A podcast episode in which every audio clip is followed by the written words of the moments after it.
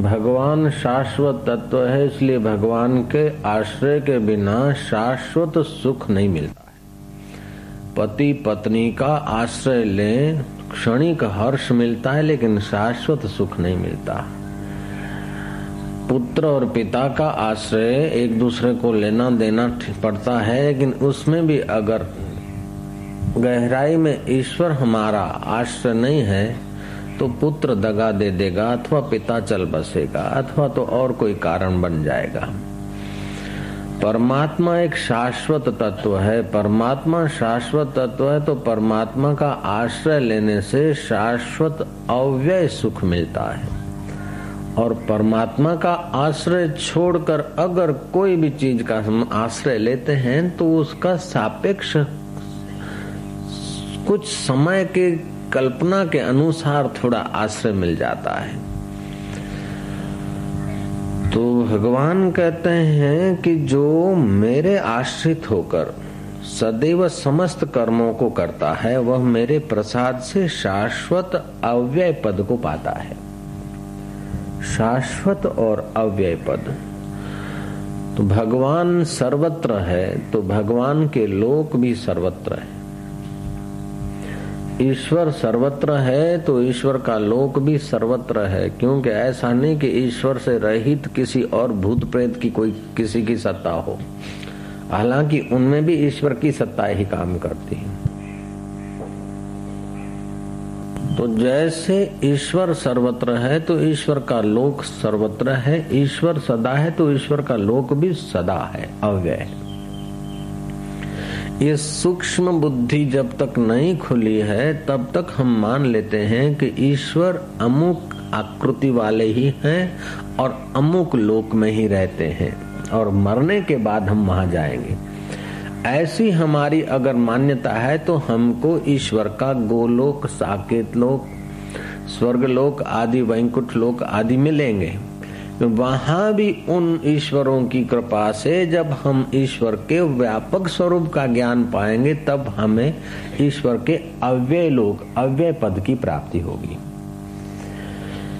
गीता का उपदेश एक ऐसा अनूठा उपदेश है कि केवल मौखिक समर्पण नहीं, मौखिक हम ईश्वर के हैं ऐसी बात नहीं, हमारा जीवन ईश्वरमय कर देती है गीता। और गीता का ज्ञान एकांत में समाधि लगाकर मुक्ति लाभ करने तक महदूद नहीं। गीता का ज्ञान तो गीताकार ने स्वयं जी के दिखाया है, विकट परिस्थितियों में प्रकट हुए। जिसके माँ बाप जेल में हो उस बच्चे को जन्म लेना हो और फिर मुस्कुराता रहे, देखो तो कृष्ण का कैसा अनूठा। और छठी 6 दिन हुए और पूत ना आई, पायपान कराने के समय जहर दे रहे। कभी धेनकासुर आया तो कभी बकासुर आया तो कभी अघासुर आया। 18 वर्ष की उम्र तक तो ऐहिक पढ़ाई नहीं पढ़े थे, माँ बाप को कैद से निकालने के बाद ऐहिक पढ़ाई पढ़ने गए थे सांदीपनि आश्रम में, और 70 साल की उम्र में अज्ञातवास लिए हैं कृष्ण ने। छांदोग्य के उपनिषद में आता है 70 से 83 वर्ष तक की उम्र में वे उपनिषदों के और निज आनंद के आनंद में मग्न रहते, और बाद में 83 वर्ष की उम्र में, आज तो 50 वर्ष हो गए कि हम तो मर गए, हम तो बुढ़े हो गए, हम तो रिटायर हो गए, हमारे से क्या हो सकता है, हमें तो गड़ा था। 25-30 साल के लोग अपने को बुढ़ा मानने लग गए। 83 वर्ष के श्री कृष्ण युद्ध के मैदान में सारथी बने हैं, और जो ज्ञान अरण्यों में दिया जाता था वो रण की भूमि में दिए जा रहा है। जो एकांत गुफा में समाधि करने का योग उपदेश था वो युद्ध के मैदान में हाथियों की चीखाट, घोड़ों की हाहाकार, पहलवानों की और योद्धाओं की मरो काटो पकड़ो मारो भाई हो तोबा यारी दंगा मुकदमा है, दमा दमी चल रही, ऐसे कोलाहल में योग की बात कह रहे। और जो धर्म यज्ञ की वेदी पर संपन्न होता था वो युद्ध के मैदान में धर्म क्षेत्र, कुरुक्षेत्र।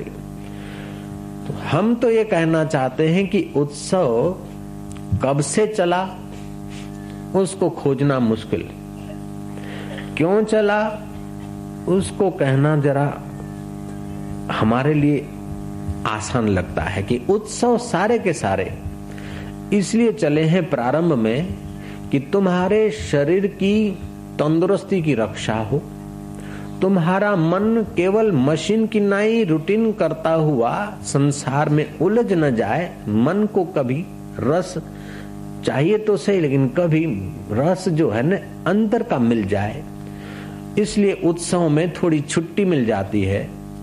मशीन की नाई काम करता हुआ मन जरा थोड़ा रिसेस कर लेता है और फिर उत्सव में एक दूसरे को लिया दिया जाता है कुछ वस्तुएं चीजें, तो संसार की जो आसक्ति भरी है मन में वो वस्तुएं लेने देने से थोड़ी आसक्ति कम हो और उदारता प्रकट हो। उदारता से आनंद प्रकट होता है। तो ऐसा करके तुम्हारे शरीर की तंदुरुस्ती, मन की एकाग्रता और समय, उत्सव में थोड़ा समय मिले तो आदमी शास्त्र अध्ययन, देव दर्शन, देव उपासना अर्चना और देव का वास्तविक तत्व समझाने वाले कोई जगे हुए महापुरुषों के शरण जाकर अपने जीवन को धन्य कर ले। हमारी मति में तो ऐसा आता है कि उत्सवों के पीछे प्राचीन ऋषियों का ये एम होगा।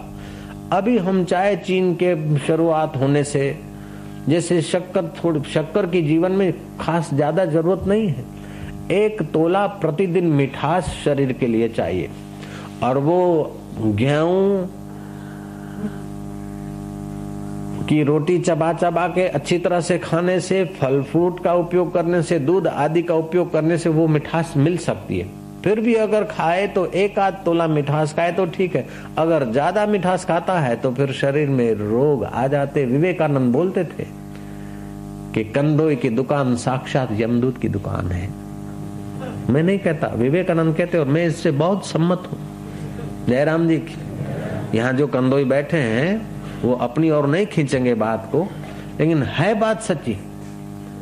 मिठाई वालों की दुकान साक्षात यमदूतों की दुकान है, ऐसा विवेकानंद बोलते थे।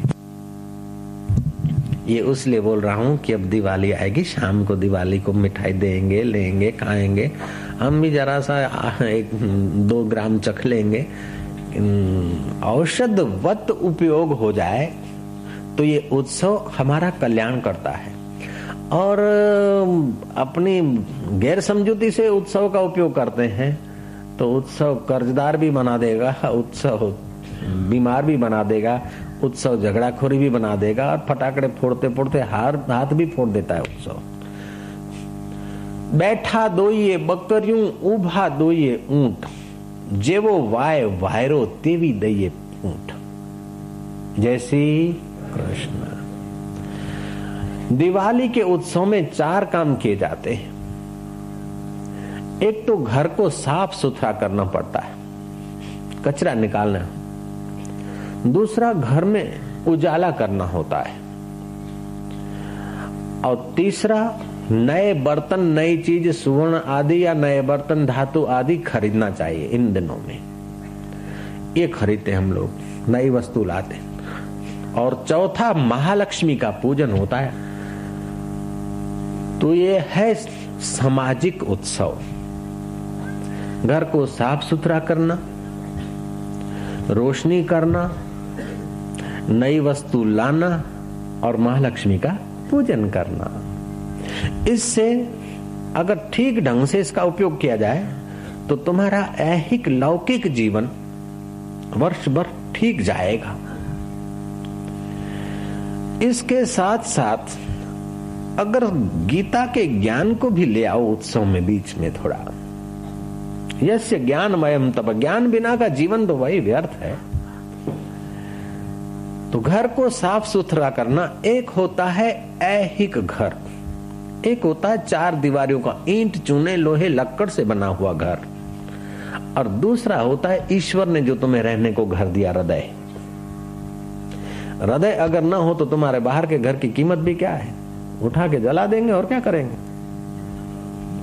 तो जैसे इस घर को साफ सुथरा करते हैं तो दिवाली के दिनों में अंदर के घर को भी साफ सुथरा करने का संकल्प किया जाए तो कितना अच्छा, जिस घर के लिए बाहर का घर है। जैसे इस घर में दिए जलाते हैं, जगमगाते, रोशनी करते हैं, सत्यभामा की आगे वाणी में श्री कृष्ण ने नरकासुर को स्वर्गवास पहुंचा दिया और 16,000 कन्याओं की मुक्ति हुई और उस मान में लोग उजाला करने लगे। अमावस्या की अंधेरी रात को भी प्रकाश से जगमगा दिया। तब से दिवाली चली। कईयों का ऐसा भी कहना है। कई कारण मिलते हैं दीपोत्सव के।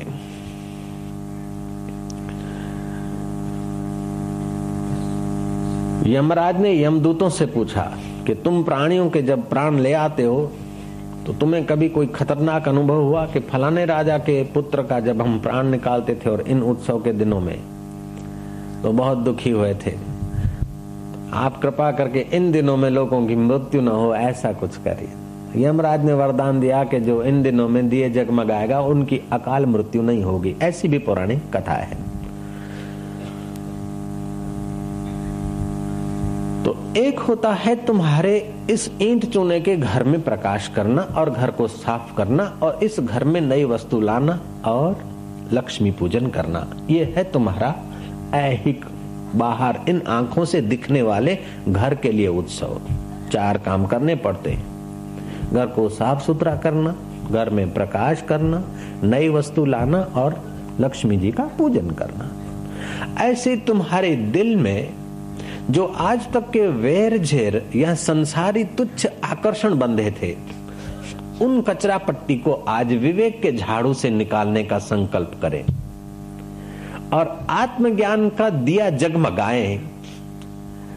और महाराज ये 2 काम हो जाए, एक तो कचरा निकल जाए, ये मिले तो सुखी हो जाऊं, ये पाऊं तो सुखी हो जाऊं, ये खाऊं तो सुखी हो जाऊं, ऐसा रहूं तो सुखी हो जाऊं। ये सारी वासनाएं जो है तुम्हारे चित्त को, तुम्हारे हृदय को मलिन करती। जो जहां है उस परिस्थिति में अगर सुखी रहने का, आनंदित रहने का वो नहीं सोचता, वो कला नहीं पाता है, तो कोई भी ऊंची पोस्ट पे जाने पर वो आदमी सुखी होगा ये कहना असंभव है।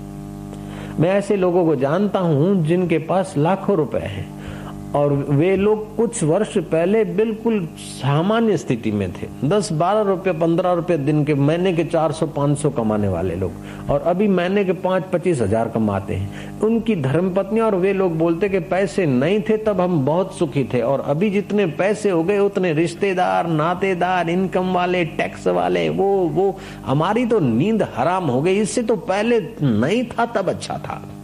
नहीं था तब सोच रहे थे धनवान होंगे तो सुखी होंगे और धनवान हुए तो सोचते कि पहले थे तो सुखी होंगे, तो पहले जैसे अब हो जाओ ये तो नहीं पावे, पहले जैसा होना नहीं।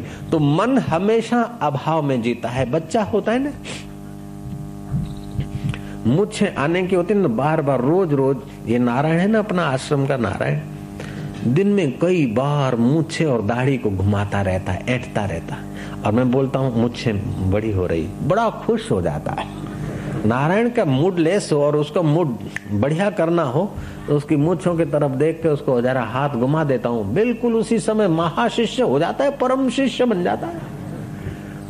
तो आप और हमारे दिन भी थे कि जब मूछे नहीं आ रही थी तो सोच रहे कब आएगी कब आएगी कब आएगी, और मुझे आ गई और परिवार हो गया और बड़े हो गए, अब सोचते कि यार ओ जिंदगी अलग थी, कोई बढ़िया थी जब मुझे नहीं आई थी, कोई जवाबदारी नहीं, कोई टेंशन नहीं, क्या मजे की जिंदगी थी। Young person says life is full of joy but wise person says life is full of sorrow. जवान कहते जिंदगी मजा लेने के लिए है लेकिन वो बुड्ढों से, बुजुर्गों से मुझे कोई सार नहीं है। तो जो चीज नहीं है उसकी इच्छा करके मन आपको धोखा देता है। तो इच्छाएं बढ़ाने की गंदगी की गलती न करें, घर को साफ करें। जैसे घर में कचरा बुहार के बाहर निकालते, ऐसे चित्त में जो विकार और वासनाएं हैं, तुच्छ इच्छाएं हैं, उनको ज्ञान की सावरणी से, ज्ञान के झाड़ू से निकाल दें ताकि हृदय रूपी घर स्वच्छ हो जाए। फिर अपने श्वासोश्वास में अजपा गायत्री को देखें। अजपा गायत्री विकार दंडो ध्येय। अजपा गायत्री अगर थोड़ा ही समय आदमी जपे उसको विकारों पर विजय पाने की शक्ति देव दे देता है। विकारों को डंडा लग जाता है, श्वास अंदर गया उसको देखो, अंदर गया तो ठंडा गया और बाहर आया तो गर्म हुआ। इसको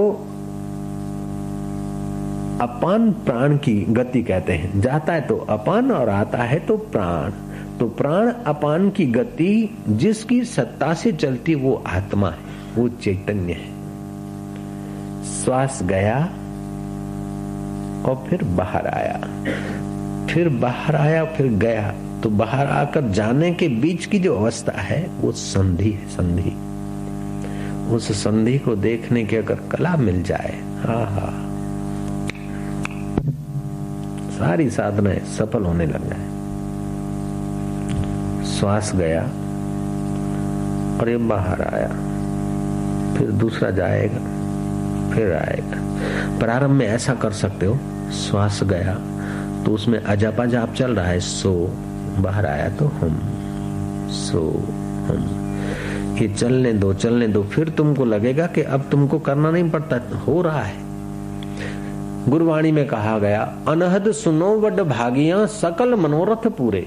ये अनहद नाद है। दूसरे सब आहत से पैदा होते, टकराव से पैदा होते। ये टकराव से पैदा नहीं होता, स्वाभाविक है और ईश्वर का बिल्कुल निकटवर्ती स्पंदन है।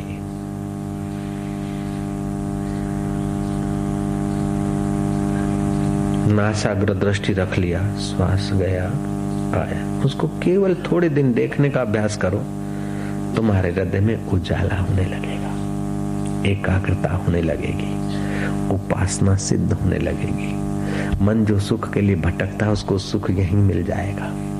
जिसको अपना मित्र मिलता है, अपना हितैषी मिलता है, कभी दोस्त मिल जाता है, कोई साथी अपना मित्र मिलता है तो कितना मजा आता है, कभी कोई मित्र मिलता है तो कितना मजा आता है। और जिसको सदा सर्वत्र मित्र ही मित्र मिलता हो तो उसके मजे का तो कहना ही क्या है। ऐसे ही तुम्हारा प्रिय कभी कभी मिलता है तुमको तो मजा आता है, और सबका जो प्रिय बना बैठा है वो अगर तुमको सदा के लिए मिल जाए तो फिर तुम्हारा तो आनंद है, और तुम्हारी निगाह पड़ेगी वो भी आनंदित हो जाएगी। फिर तुम्हारी दृष्टि संत की दृष्टि हो जाएगी, ब्रह्मज्ञानी की दृष्टि अमृत वर्षी। तुम्हारी आंखों से वो अमृत टपकेगा कि समाज का पाप और थाक दूर हो जाएगा, जगत की मंदता, बुद्धि मंदता और मालिन्यता दूर होने लगेगी। तुम्हारी आंखों से ऐसे वेव्स निकलेंगे अगर तुम अंदर में ये आत्मज्ञान का उजाला करते हो। तुम एक बात कचरा निकालना, दूसरी बात उजाला करना, तीसरी बात क्या कि नई चीज खरीदना। नई चीज क्या खरीदे? जीवन में कोई नया नियम ले आओ। कमाया, खाया, सो गए, दुख पड़ा तो घबराए, सुख पड़ा तो हा मौज आ गई। एक ऐसा नियम लाओ कि दुख आया है तो सदा नहीं रहेगा, आया है सदा नहीं रहेगा, उसी वक्त कह दो पक्का। और सुख आया है तो सदा नहीं रहेगा। अभी दिवाली भी आ रही है, लेकिन परसों देखना दिवाली।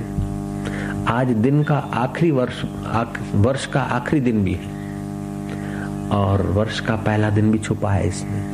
जैसे मनुष्य शरीर जन्मों की आखिरी भी है और जन्मों का आरंभ भी है, ऐसे दिवाली वर्ष के आखिरी दिन भी है और वर्ष का आरंभ दिन भी है। क्यों कि रात्रि को 12:59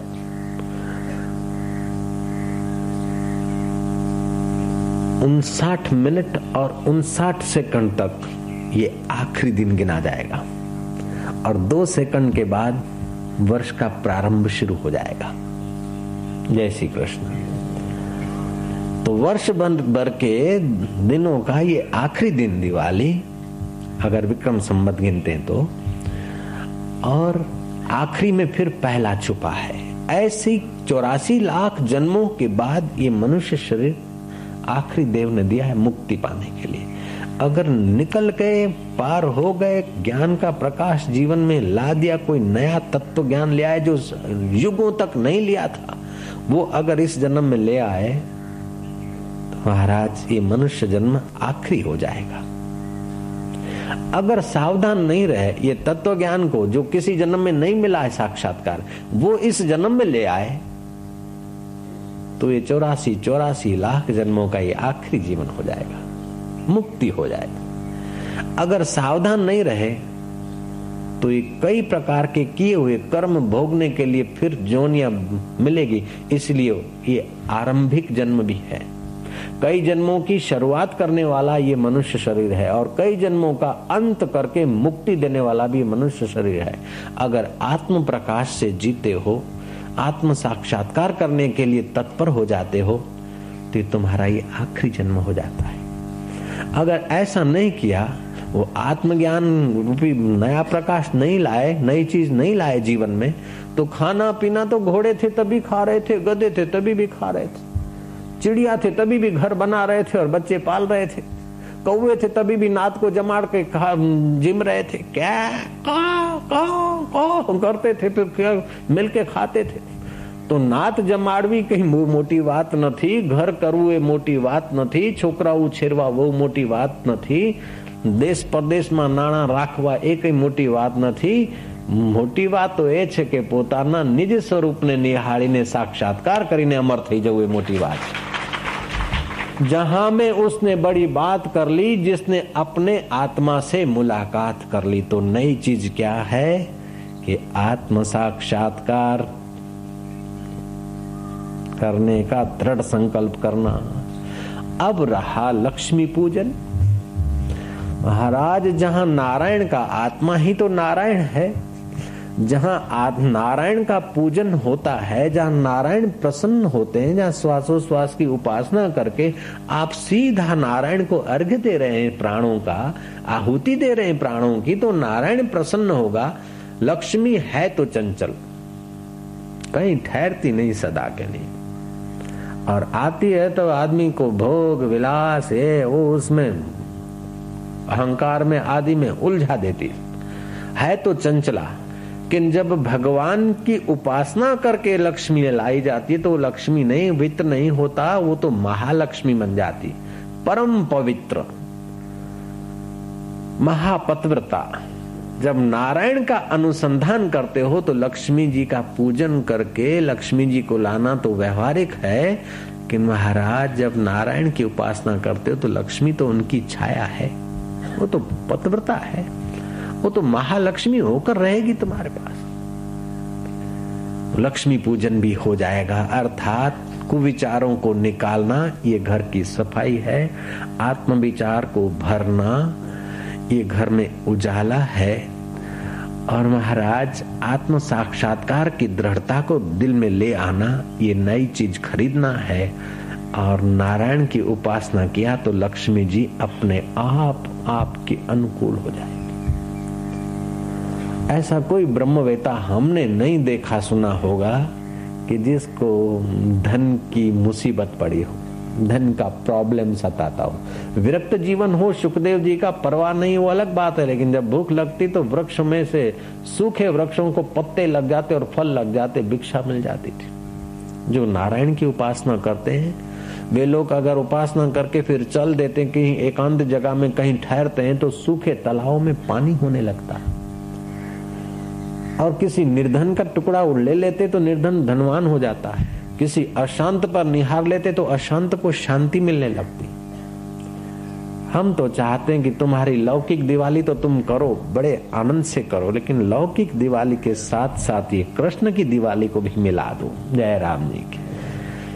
और कृष्ण की दिवाली, जो कृष्ण चाहते हैं वो दिवाली अगर तुमने मनाना शुरू कर दिया तो तुम्हारी दिवाली वर्ष भर के बाद नहीं आएगी। 364 दिन तो खाली रहे और एक दिन दिवाली, ऐसा नहीं, फिर तो तुम्हारी श्वास श्वास में दिवाली हो जाएगी।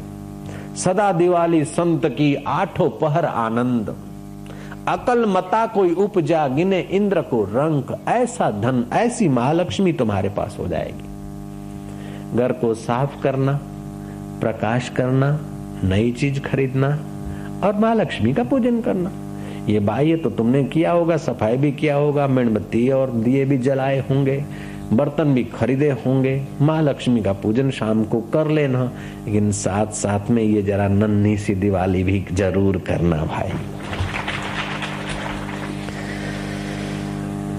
नारायण नारायण नारायण नारायण नारायण नारायण। इसमें लक्ष्मी पूजन में महाकाली का पूजन होता है, सरस्वती का पूजन भी होता है और लक्ष्मी जी का भी पूजन होता है। स्याही का खड़िया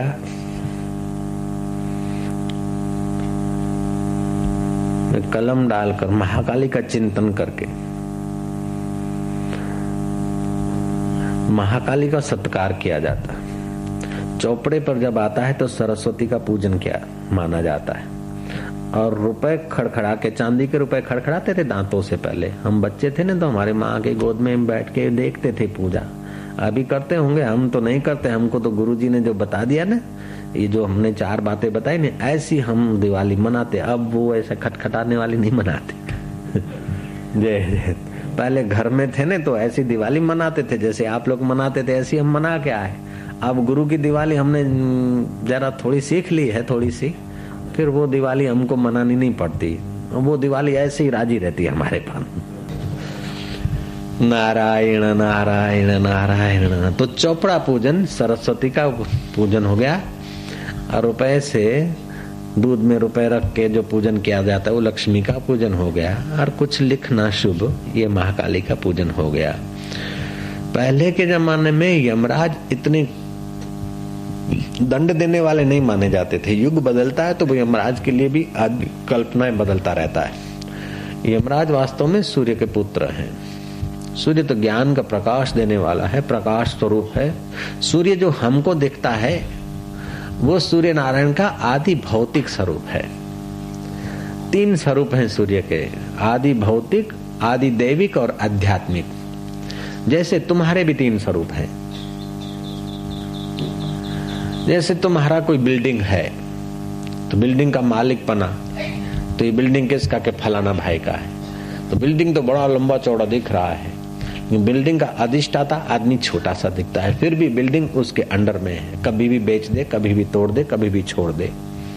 जैसे ये हॉल है तो ये आश्रम का आदि भौतिक है, और ये हॉल बनाने वाला आदि दैविक स्वरूप हुआ, और उसके भीतर जो है वो आध्यात्मिक स्वरूप। तो ऐसे सूर्य नारायण का आदि भौतिक स्वरूप हमको दिखता है। दूसरा होता है आदि दैविक स्वरूप, और तीसरा होता है आध्यात्मिक स्वरूप। सूर्य नारायण के पास देव ऋषि नारद जी गए, अरस परस अभिवादन आदि हुआ। सूर्य नारायण का अभिवादन किया देव ऋषि ने, और देव ऋषि को भले पधार्या आगता स्वागता सूर्य नारायण ने कही। और बातचीत करते करते सूर्य नारायण ने पूछा कि कहो देव ऋषि कहाँ से आ रहे हैं? तो देव ऋषि नारद ने कहा कि मैं आ रहा हूं भूमंडल से, जहां मई सागर नदी का संगम है। सागर, मई सागर जहां सागर पर मिलती है, वो संगम तटवर्ती जो नगर है उस नगर से आ रहा हूं। सूर्य नारायण ने पूछा कि उस नगर के लोग कैसे हैं?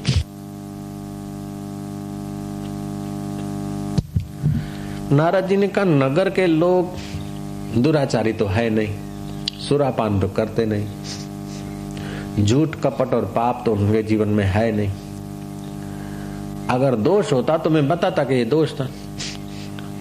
और वे इतने बढ़िया है, इतने गुण है उनमें, वो मैं नहीं बयान करूंगा क्योंकि मैंने उनको अपना माना है। तो अपनों की प्रशंसा करना मुझे अच्छा नहीं लगता है। हमने जिनको अपना माना है उनको आप जाकर रूबरू देखें, ऐसी मेरी विनती है। सूर्य नारायण को ऐसा कुछ वर्णन करते हुए तैयार कर दिया कि वो मई सागर संगम तटवर्ती नगर में सूर्य नारायण जाए। तो सूर्य नारायण आदि भौतिक स्वरूप तो वही है, आदि देविक रूप से एक ब्राह्मण का रूप धारण करके सूर्य नारायण गए। तो नगर के लोग यज्ञ याग होम हवन में रत थे उस समय। तो कुछ ऐसी सामग्री से आप हमारे प्राण शुद्ध भी होते हैं। शुद्ध हवा से श्वासोश्वास का असर पड़ता है, हवामान का असर पड़ता है। एटम बम कहीं फूटता है और आदमी बीमार हो जाते हैं। जब एटम बम हजारों मील दूर फूटता है और आदमी, मैंने तो देखा था कि कोई अमेरिका ने कोई प्रयोग किया था और बम छोड़ा था और कांकरिया की मछलियां मरी थी और तड़प तड़प के बाहर निकल के किनारे आके मरती थी। और हमने देखा कई लोग उठा के ले गए, ट्रक भर जाए, ट्रकें भर जाए, इतनी मछलियां मैंने अपनी आंखों से देखी थी। आप पूछा था कारण क्या, आज से 20-25 साल पहले की बात होगी, पूछा ये कारण क्या, तो बोला फलानी जगह पर बॉम्ब फोड़ा ने समुद्र में प्रयोग किया है, तो उसके हवामान जलराशि पे पड़ा, मछलियां बेचारी तड़प तड़प के किनारे आती थी, प्राण त्याग देती थी, मैंने इन्हीं आंखों बाई आंखों से देखा। तो वातावरण की कलुषितता और शुद्धि हमारे शरीर पर, हमारे मन पर भी असर करती है। तो यज्ञ याग करते थे तो लोगों का मन उन्नत रहता था, शुद्ध वातावरण से मन उन्नत रहता है। ये हवामान जब गंदा मिलता है, दूषित वातावरण मिलता है, तो देखो सर्दी पकड़ लेती है, ये पकड़ लेता। हम अगर एकांत में हो, इस हवा से बदल के दूसरी जगह पे जाए तो हमारी ये सर्दी बर्दी उसी समय ठीक हो जाए, क्योंकि बद परहेजी से बीमारी नहीं हुई, हवामान से बीमारी हुई। जय जय। ये जो मेरे को थोड़ी खांसी आ रही है ना, वो मैंने कुछ खाया पिया इसलिए खांसी नहीं आई, हवामान के असर हुई।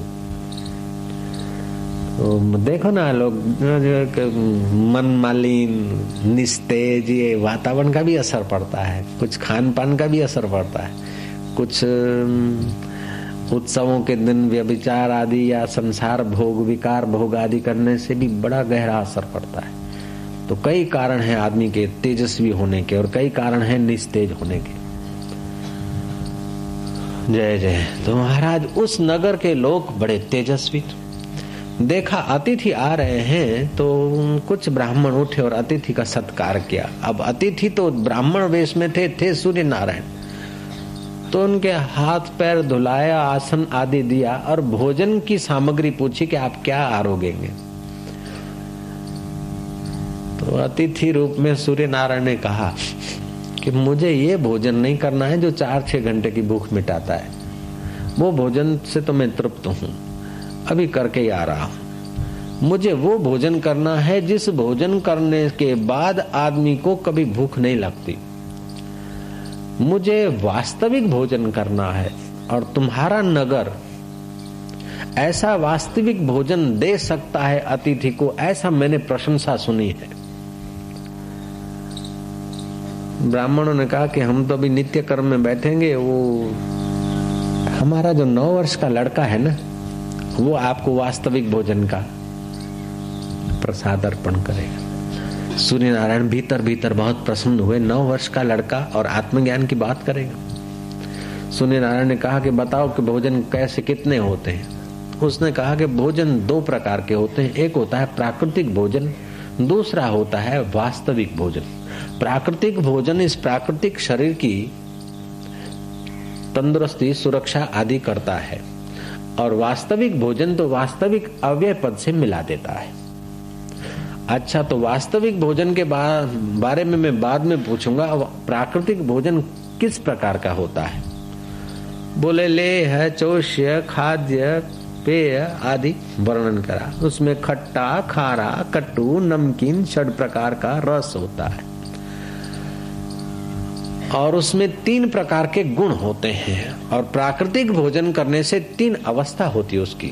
जैसे हम भोजन करते तो उसका स्थूल भाग जो है सुबह लेट्रिन द्वारा नाश हो जाता है, मध्यम भाग से हमारी मांसपेशी और रक्त का परंपरा चलता है, और उसके सूक्ष्म भाग से हमारी मन और बुद्धि का सिंचन होता है। तो आप जो भोजन करते हैं उसका असर आपके मन बुद्धि पर और रक्त पर भी पड़ता है। इसलिए जो भी भोजन करें उस भोजन को देखना कि सात्विक है, शुद्ध है, मन बुद्धि को अनुकूल करेगा, सुखी करेगा या दुखी करेगा। अच्छा, इसमें भी 3 प्रकार का होता है। सात्विक भोजन करने वाले का स्वभाव सात्विक होता है, दया, क्षमा, यज्ञ, याग, दान, तप, सेवा, स्मरण आदि में मन लगता है जब सात्विक भोजन करता आदमी तो उसका सात्विक स्वभाव होता है। और सात्विक स्वभाव वाला आदमी जब मरता है तो उसको ऊपर के लोगों की गति मिलती है। जो आदमी खट्टा खारा तीखा चटपटा या तला हुआ भोजन करते या ये मिठाई आदि, वो राजसी भोजन। राजसी भोजन से काम, क्रोध, लोभ, मोह, मद, मात्सर्य, अहंकार, इसकी पुष्टि होती है। और ऐसा आदमी का स्वभाव जब राजसी भोजन करते करते रजस प्रधान हो जाता है, ऐसा आदमी जब मरता है तो एक मुहूर्त तक उसका सूक्ष्म शरीर आकाश मंडल में रहता है, अपने मित्रों को, परिवार को, रिश्तेदारों को देता है, रोते रोते तड़पते चीखते हुए देखता है, शरीर में आने की फिर लालच करता है, लेकिन प्रकृति की ऐसी व्यवस्था कि फिर वो मरे हुए शरीर में आ नहीं सकता। फिर यमलोक में उसको ले जाते हैं और उसके कर्मों को देखकर उसके पुण्य और पाप की मिश्रित खिचड़ी उसको खाने को मिले, ऐसे फिर मध्यलोक में उसको जा गिराते हैं।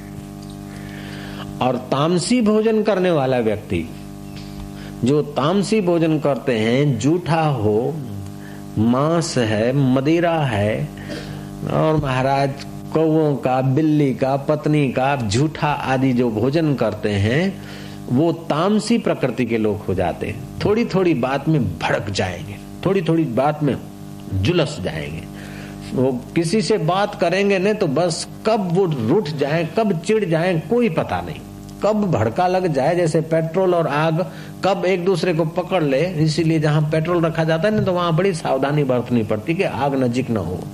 ऐसे जो तामसी स्वभाव के हैं उनके आगे अगर ज्ञान की आग रखोगे, ज्ञान का प्रकाश रखोगे तो भी भड़क जाएंगे। जय श्री कृष्ण। उन विचारों का कसूर नहीं है, लेकिन उनके तामसी भोजन के कारण, स्वभाव में तमस होने के कारण उनको सही बात भी उल्टी हो लगती है। उनके आप हितैषी है, लड़का अगर तामसी भोजन करता है, आप उसके हितैषी हैं, बाप हैं, और आप उसको कोई बात समझाते तो लड़का ऊंधी लेगा क्योंकि तमस है। बाप अगर तामसी भोजन करता, तामसी स्वभाव, और लड़का अगर साधक है, भक्त है, तो लड़का अगर पिता को कोई बढ़िया बात कहेगा पिता के कल्याण की तो पिता भड़क उठेगा, तू बड़ी मोटी आई छे समझावा वाली, बेरे छोनी मोनी। अगर पत्नी पति को समझाती है और पति का तामस स्वभाव है तो पत्नी का गला घोंट देगा, अरे वाह देवा मोटी आई छे। चुंडाला का ऐसे ही था, चुंडाला पति को समझाती तो बोले तू तो मारू बहिरू छे, बेहिरन छोनी मोनी। हाथ वर्ष जख मार्या पछी ए बहिरानो उपदेश लईने कल्याण कर्यु काका है। जय श्री कृष्ण। अगर रजोगुणी और तमोगुणी स्वभाव है उसको अगर ज्ञान का प्रकाश दोगे तो भड़केगा, यूं भड़केगा। अगर कहोगे भाई माफी वाफी ले लो, बोले हमारी तो हर क्षण माफी लेना है, हम तो माफी लेते रहते, क्या बड़ी बात, माफी क्या लेना, हम तो श्वासोश्वास में गुरु की माफी लेते। अगर रजोगुणी तमोगुणी स्वभाव है तो आदमी को अपनी गलती दिखेगी नहीं, और दिखाने वाला कोई मिलेगा तो जल्दी से उतरेगी नहीं, और उतर भी गए तभी भी अमल में आने के लिए बड़ी मुसीबत पड़ेगी। ऐसे लोगों को थोड़ी सी गलती के कारण बड़ा बड़ा दुख भोगना पड़ता है होलसेल में। जय श्री कृष्ण। बहुत बहुत खूब होलसेल व्यापारी होते हैं वो लोग, दुख के।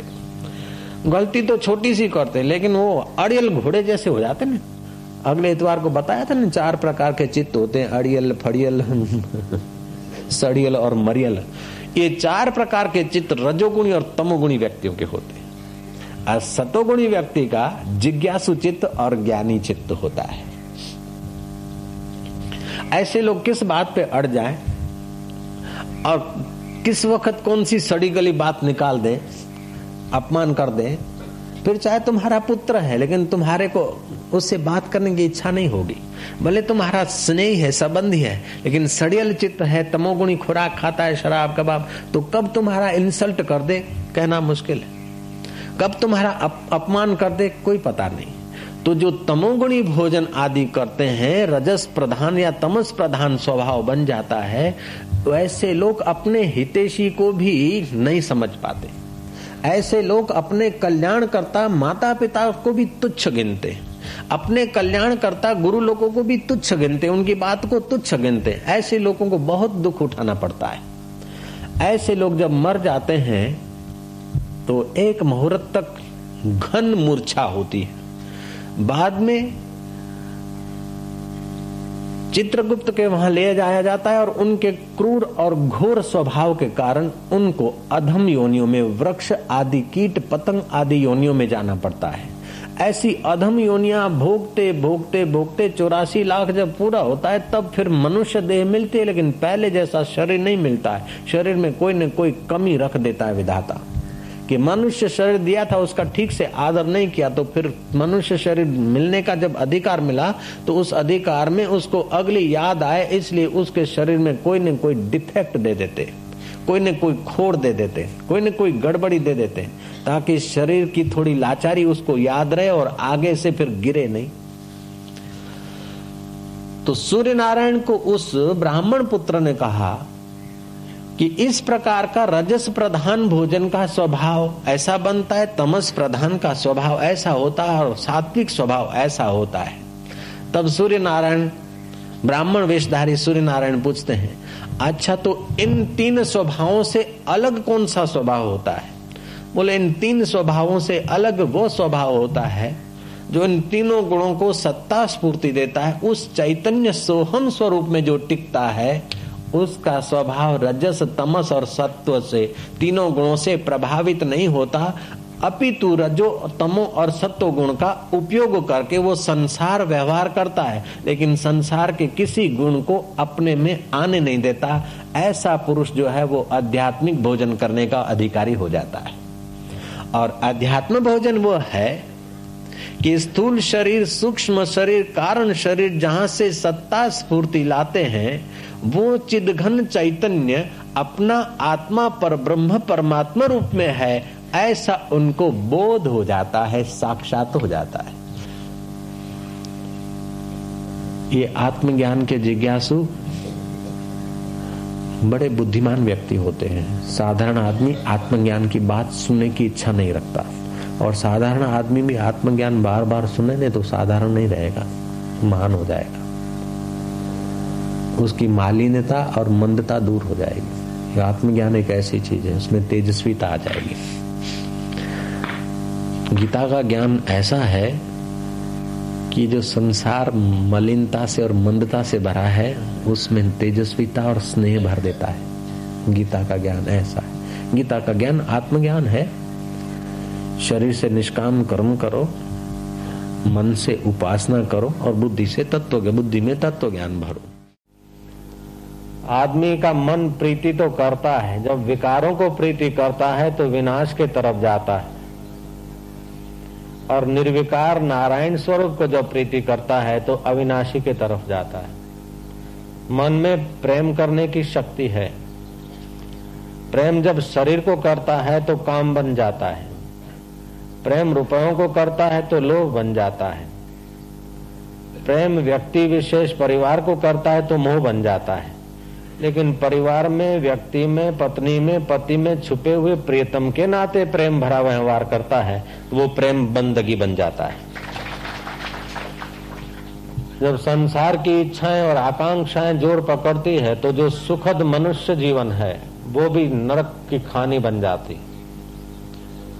जिनला रात्यू जाग्यासु के से कांधी की न थिया, जिनला सूर सठासों से साथी की न थिया। जिनके लिए आदमी रातें जगता है, दुख और कष्ट सहता है,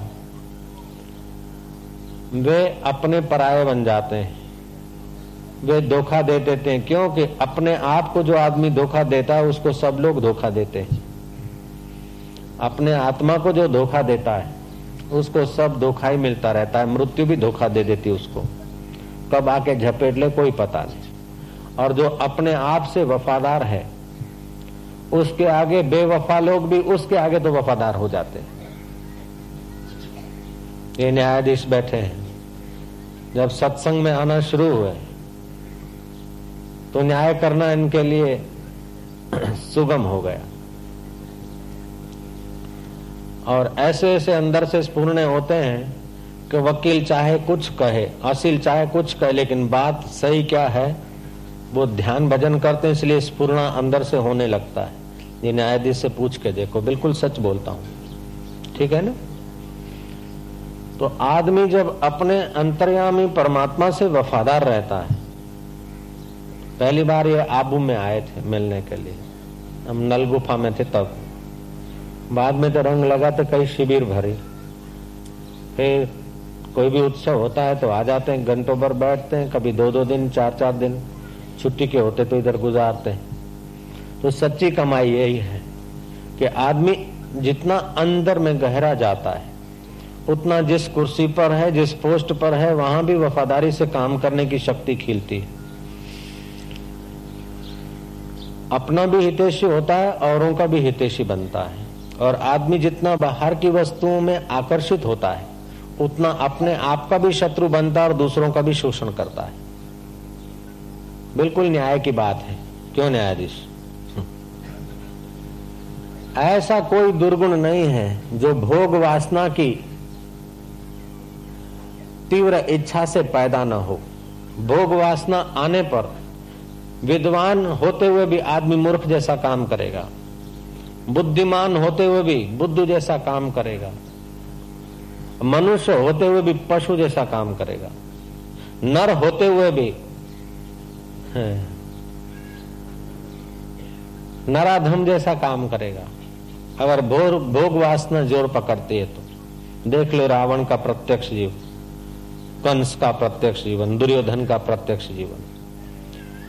और उसी मनुष्य के अंदर अगर योग की इच्छा तीव्र होती है, अंदर के असली सुख पाने की इच्छा जोर पकड़ती है, तो नर होने पर नारायण जैसी कृति उसके द्वारा होने लगेगी। मरण धर्मा होते हुए भी अमरता का स्वाद उसके अंदर प्रकट होने लगेगा। परिवर्तित संसार और शरीर में रहते हुए भी अपरिवर्तित आत्मा के आनंद में हिलोरे खाने लगेगा उसका चित्त। ऐसा कोई दुर्गुण नहीं है जो भोग वासना की तीव्रता से न आए, और ऐसा कोई सद्गुण नहीं है कि परमात्मा प्राप्ति की तीव्र इच्छा से पैदा न हो जाए। मैं ऐसे कई लोगों को जानता हूं और सुना भी है कि जिन्हों के पास बाह्य धन नहीं है, फिर भी ईश्वर प्राप्ति की तीव्र इच्छा से वे इतने धनवान हो गए कि शिवाजी जैसों को दान करने का सामर्थ्य रखते हैं। जिनके पास बाह्य विद्या नहीं है, फिर भी उनके अभंग ऐसे बने हैं कि महाराष्ट्र यूनिवर्सिटी में एमए के विद्यार्थियों को पढ़ाए जाते थे। जिनके पास बाहर रहने को ठीक से मकान नहीं है, फिर भी भीतरी मकान में प्रवेश कर लिया आत्म मकान में, तो बड़े बड़े मकान वाले भी उनके कृपा के आकांक्षी बन गए। और ऐसे लोगों को भी मैंने सुना है, देखा है, जाना है कि जिनके पास बड़े बड़े बाहर के साधन हैं, लेकिन भोग की आकांक्षा तीव्र होने पर उनकी इज्जत मिट्टी में मिल गई। बड़ी बड़ी सामग्रियां और समझ और सर्टिफिकेट, प्रमाण पत्र और बड़े बड़े राजकारणी पुरुष जिनके आगे सलामी मारते थे, कई एमएलए और कई एमपी लोग जिनकी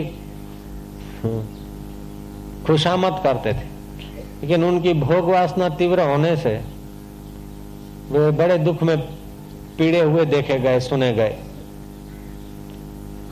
तो आदमी का दुनिया चाहे आदर करे चाहे अनादर करे, लेकिन अपने आप का अनादर नहीं करना चाहिए। अपने आप का अनादर है कि अंतर सुख, अंतर आराम और अंतर ज्योत को छोड़कर बाहर विकारी सुख भोगने की जो इच्छा है, ये अपने आप का अनादर है।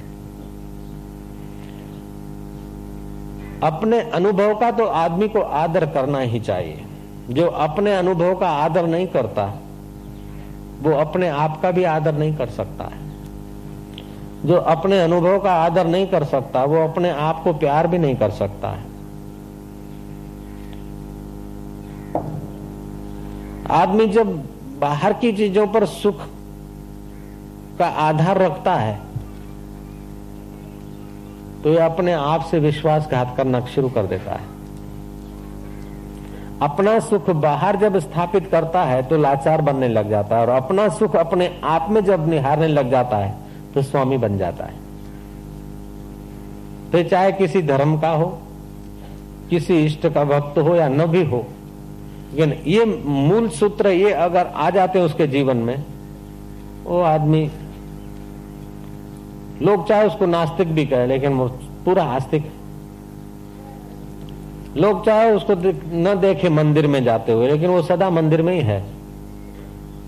और कई ऐसे लोग हैं कि सदा मंदिर में जाते हुए इन सिद्धांतों का अनादर करते हैं। कोई मंदिर में शरीर उनका मंदिर में होते हुए भी वो चोर बाजार में है। तो आपका शरीर कहाँ है इसका ज्यादा मूल्य नहीं है, आपके जीवन की दिशा क्या है, अंदर का आकर्षण क्या है। आकर्षण अगर सच्चा सुख है आकर्षण अगर निर्विकारी सुख है तो आप चोर बाजार में रहते हुए भी साहूकार है, और आकर्षण अगर विकारी सुख है तो आप मंदिर में रहते हुए भी कुछ गड़बड़ की दुनिया में।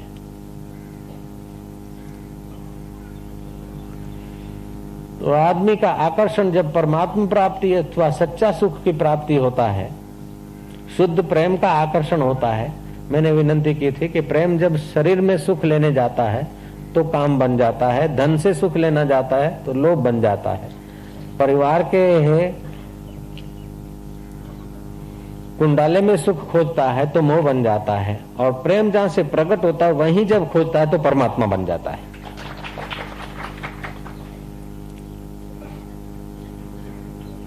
फिर चाहे वाशिंगटन हो,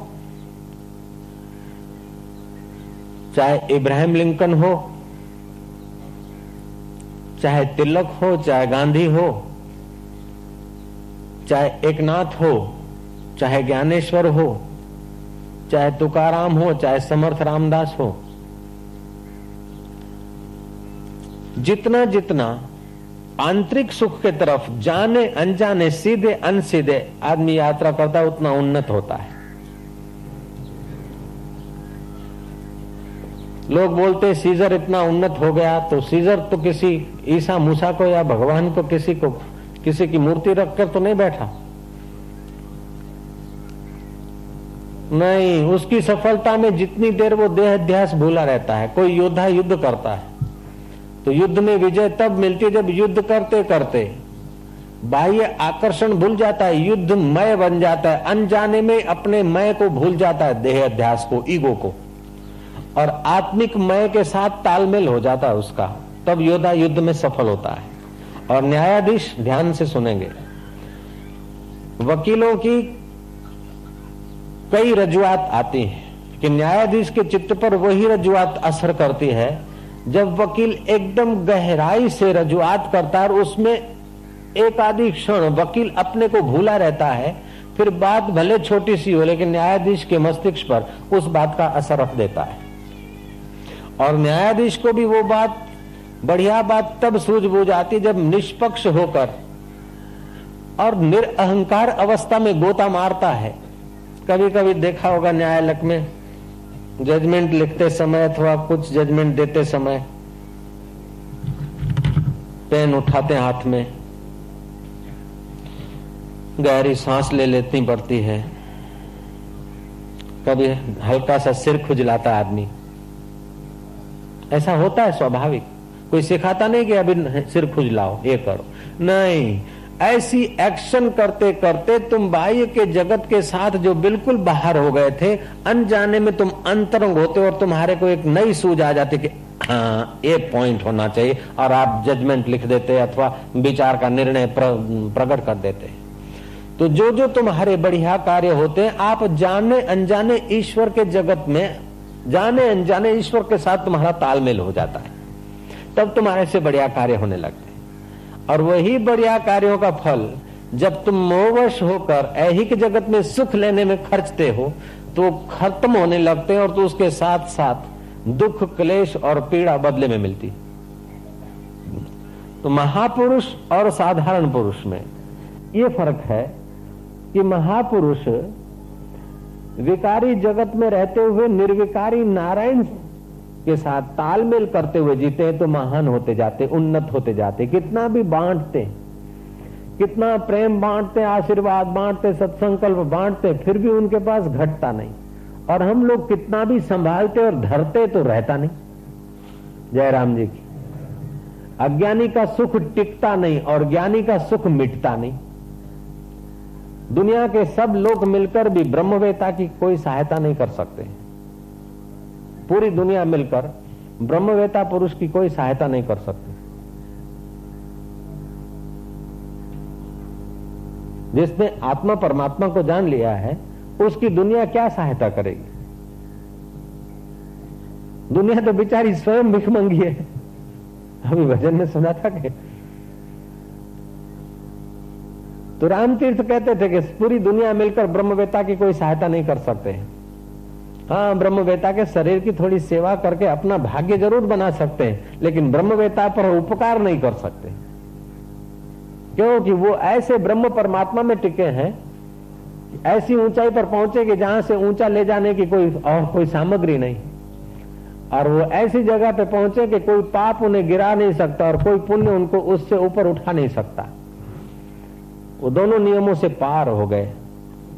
ये बात युद्ध के मैदान में श्री कृष्ण ने अर्जुन को कही, त्रैगुणा विषया वेदा निस्त्रैगुणा भवार्जुना। कुछ ऋतु पर्व होते हैं, कुछ सामाजिक पर्व होते हैं और कुछ पौराणिक पर्व होते हैं। जैसे जन्माष्टमी है, शिवरात्रि है, शीतला सातम है, ये सब पौराणिक पर्व है। दिवाली है, उत्तरायण है,